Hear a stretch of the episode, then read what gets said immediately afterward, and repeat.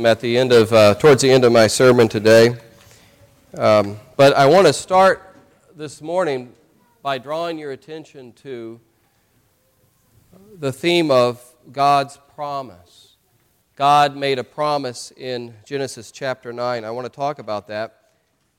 What is the, the nature of a promise? What is, what's the purpose, the function of a promise?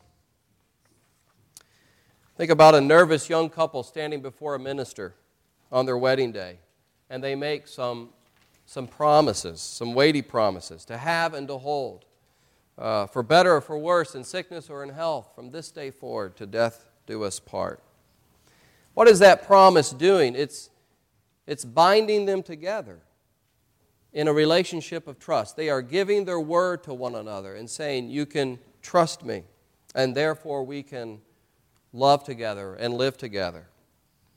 When I was ordained, I made promises, and many of you were there when I was ordained. I made some promises in the presence of witnesses. And sometimes I'll go back and I'll look at those promises that I've made to remind myself of the, the task and the duty that I have before me. Promises like to be diligent in the study of Scripture, to persevere in prayer, to work with God's people, to build up the church of Jesus Christ. So we make promises. Even children, when they're playing together, will make promises. Do you promise to do this? And if it's really serious, it's the pinky promise. And I hear that occasionally in my house. Pinky promise? When we make promises, we're saying, You can trust me. I give you my word, and, and, and therefore we can, once again, be in relationship together. Now, in our Old Testament reading, God makes a promise to Noah. Verse 11 I establish my covenant with you that never again shall all flesh be cut off by the waters of the flood. And never again shall there be a flood to destroy the whole earth. You see, the, the flood raised several questions, but one question was this Is this how God is always, is this how God is always going to relate to evil and wickedness? Is God just periodically going to wipe the slate clean every couple of generations and start over again? The Bible is clear that God did not act arbitrarily in sending the flood. He, he didn't fly off the handle in a fit of rage. He acted morally. He was grieved at the state of humanity. It says in Genesis 6 6, the Lord was sorry that he made man on earth, and it grieved him to his heart. God looked out and he saw the wickedness of humankind. He saw violence. He saw innocent blood being shed. Before the story of the flood is the story of Cain and Abel. And the, the bloodshed there within that family, and that blood that cried out to God. And, um, and so God saw that violence in the family of Cain and Abel, and the violence began to spread throughout humanity, and it grieved him. And it says that he was sorry that he had made man. And then there was sexual degradation. People were crossing uh, boundaries sexually and debasing themselves. So, in many different ways, people were turning from God and His law and becoming more and more corrupt. And, and God sent the flood as an act of moral judgment. I think we can relate to, to this sense of moral outrage. I mean, the, the flood was a terrible thing, it was a terrible judgment. But I think we can relate in our day to the sense of outrage when we see violence being perpetrated on innocent people. And we've seen a lot of images of that lately, haven't we? People in orange jumpsuits kneeling down before executioners innocent blood being shed. And when we see that, we say, This is wrong. Something has to be done. This has got to stop. And so, God, out of a, a sense of his own justice, um, sent the flood. But then he says, after the flood, never again. I, I'm never going to send a worldwide judgment that will destroy the earth through a flood. And, and after the flood, in this covenant that he makes with Noah, he reveals that his desire, his heart, is not to destroy. It's not to destroy, but it's to save. And it's to recreate, to begin again. Instead of flooding the world with his judgment, God is going to send out his covenant promises to the world. And that is how God is going to respond to human wickedness, wickedness and evil until he wraps up history, until the end of time when he will bring a final judgment and put the world to rights once and for all. But God begins again with Noah and his family. And he says, Behold, I establish my covenant with you. A covenant is a binding agreement. God, the Creator, doesn't have to bind himself to us. God doesn't have to make promises to us. God is taking the initiative in this covenant. I will make my covenant with you. God is choosing in the wake of human wickedness to do this. And so this is an act of God's grace. I'm going to take the initiative here to make a covenant and to begin again. And it's interesting because God doesn't need anything for uh, us. Oftentimes, when we make covenants or, or promises to one another, part of our motivation is that we need something else in this relationship. That's why we enter into the relationship. When I made promises to be ordained, part of the motivation was I needed to be ordained and I needed a place to serve.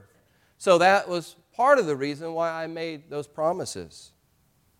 When I make promises to my wife, yes, honey, I promise I'll clean the house before the company comes. I'm making that uh, promise partly for selfish reasons, because if I don't do it, uh, then I'll hear about it again and again and again. So I make the promise, so I don't have to hear about it, and then I try to do it, God being my helper. so I don't have to hear about it. When we make promises, we're usually doing it at least partly because we're getting something out of it. But God makes covenant promises out of sheer grace because we don't have anything He needs. We don't have anything He needs. It's out of His mercy. He's saying, I'm not going to give up on the people that I've made in my image. I'm not going to give up on my creation. Every covenant has a sign, and the rainbow is the sign of God's covenant with Noah. Every time we see a rainbow, we can remember God's promise that He will not destroy. Um, a poet described a rainbow as the seven colors of God's love. Every time you look at a rainbow, you can realize that this is a sign of the promises of God, the love of God, that He will not destroy. And when things are spinning out of control, and it, and it seems like we hear every day of different threats of natural disaster and warfare and famine, we can remember that God is still in control and He promises to preserve creation and life. One commentator made a point here um, that I particularly like as a father of a big family. He said, Any Christian discussion regarding modern concerns of overpopulation must take this story into account. God wants life to go on. After the flood, God says to Noah and his family, Be fruitful and multiply. Be fruitful and, and multiply. It's a new beginning. There are parallels here with the first creation, with Adam. This is a new recreation, rather. Carl Sandburg, the poet, said, A baby is God's opinion that the world should go on. A baby is God's opinion that the world should, should go on. So God is making here uh, with Noah a covenant of preservation, of life, of peace, so that things can begin anew under his promise. And so that he will gather a people to himself that will be a covenant people, people of the promise, people who believe his promises, live by his promises, are shaped by his promises, by his word. What word and what promise is shaping your life today? Who are you trusting in? We all trust in something, in some word. Are you trusting in the word of God, in the promises of God? This covenant that God made with Noah foreshadows a greater covenant to come the covenant through Jesus Christ. Noah was a righteous man. The Bible says he was a righteous man in his generation. But if you read the rest of the story of Noah, you, you understand that he wasn't perfectly righteous. He was a good man, he was a righteous man. I named my son Noah because of that very fact. I want him to be a righteous man in this generation. But he wasn't perfectly righteous. At the end of the story of Noah, it kind of ends tragically. He, he became drunk and he was disgraced.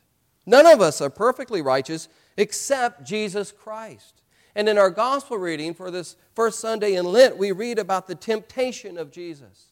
And, and, the, and the gospel says, Mark says that Jesus was, this is a strong word, this drove him, impelled him, impelled him, thrust him into the wilderness.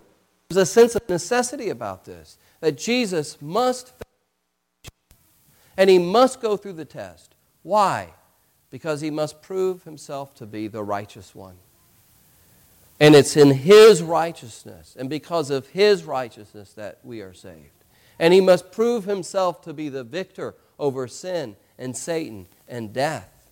And it's in his victory that we can have victory over sin and Satan and death. In him is our salvation. And Jesus, throughout his life, was tempted in every way, but he did not sin. And then he went to the cross and he offered his perfect life to God. And the flood of God's judgment, the waters of God's just anger and wrath towards sin, my sin and your sin, was poured out on Jesus on the cross. And he took our punishment and he took our place, and he is the ark of safety for all of us. When you believe that, that I need a Savior, that I've sinned against God, that I'm living my life apart from God, but I hear God calling me back through the cross of Jesus, a message of forgiveness and love and peace to me. When you believe that, it changes you. And that's how God changes the world. That's how God is now remaking the world. That's how the kingdom of God is coming into the world.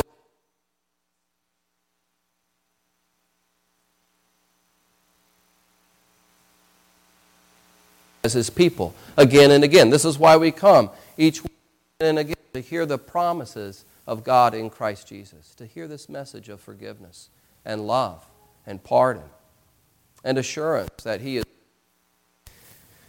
And this is the message that we need to proclaim to our world that is so divided and so conflicted. Uh, I remember reading some time ago of two Irish terrorists who were active in Ireland during the time of the Troubles the infamous troubles of Ireland. Between 1969 and 1987, several thousand were killed in Ireland, and more than 26,000 people were injured in this war between Irish Catholics and Irish Protestants. And so there were these two terrorists that were arrested and thrown into prison together a Catholic named Liam McCloskey and a Protestant named Jimmy Gibson. They were both in this prison together and they found themselves going to the same Bible study. And it was there in that Bible study that they heard this message of God's love and forgiveness for them, and they both received that message and it changed their life. They began to act differently toward one another. The, uh, the, the, the Catholics and the Protestants, led by these two men, Liam and Jimmy, began to model unity and peace and harmony. In 1983, Prison Fellowship hosted a conference in Belfast called in Christ, reconciliation. In Christ, reconciliation. Right at the heart, or right during the, the times of the troubles. And Liam and Jimmy were able to attend. The, pre, the, the, the prison gave them a furlough to, to attend for, for that week. The highlight of the conference was when they stood up together in that conference with their arms around each other. And Liam said, My hope for Ireland is to believe that God is changing the hearts of men like me and Jimmy. And that's the only hope that I have for peace. And he said, If I had seen Jimmy on the streets before I met Christ, I would have killed him. But now he's my brother in Christ, and I would die for him. What a transformation. Eh, that's the hope that Christ can give. It's that internal change. We realize God loves us even though we deserve judgment. He still loves us. He's demonstrated it on the cross. And that frees us to forgive other people. And our world desperately needs to hear that message. And we need to believe in those promises. This is how God changes a wicked and violent and corrupt world with the message of forgiveness and peace found in the new covenant promises of Jesus Christ. Uh, the Noahic covenant had a sign, the beautiful sign of the rainbow. Here, in the new covenant, we have signs of. What are the new covenant signs that we have that Jesus not rhetorical? Give me, give me. Is a covenant sign. The work of but the two main covenant signs are this. They're the, they're the sacraments that the Lord gave us.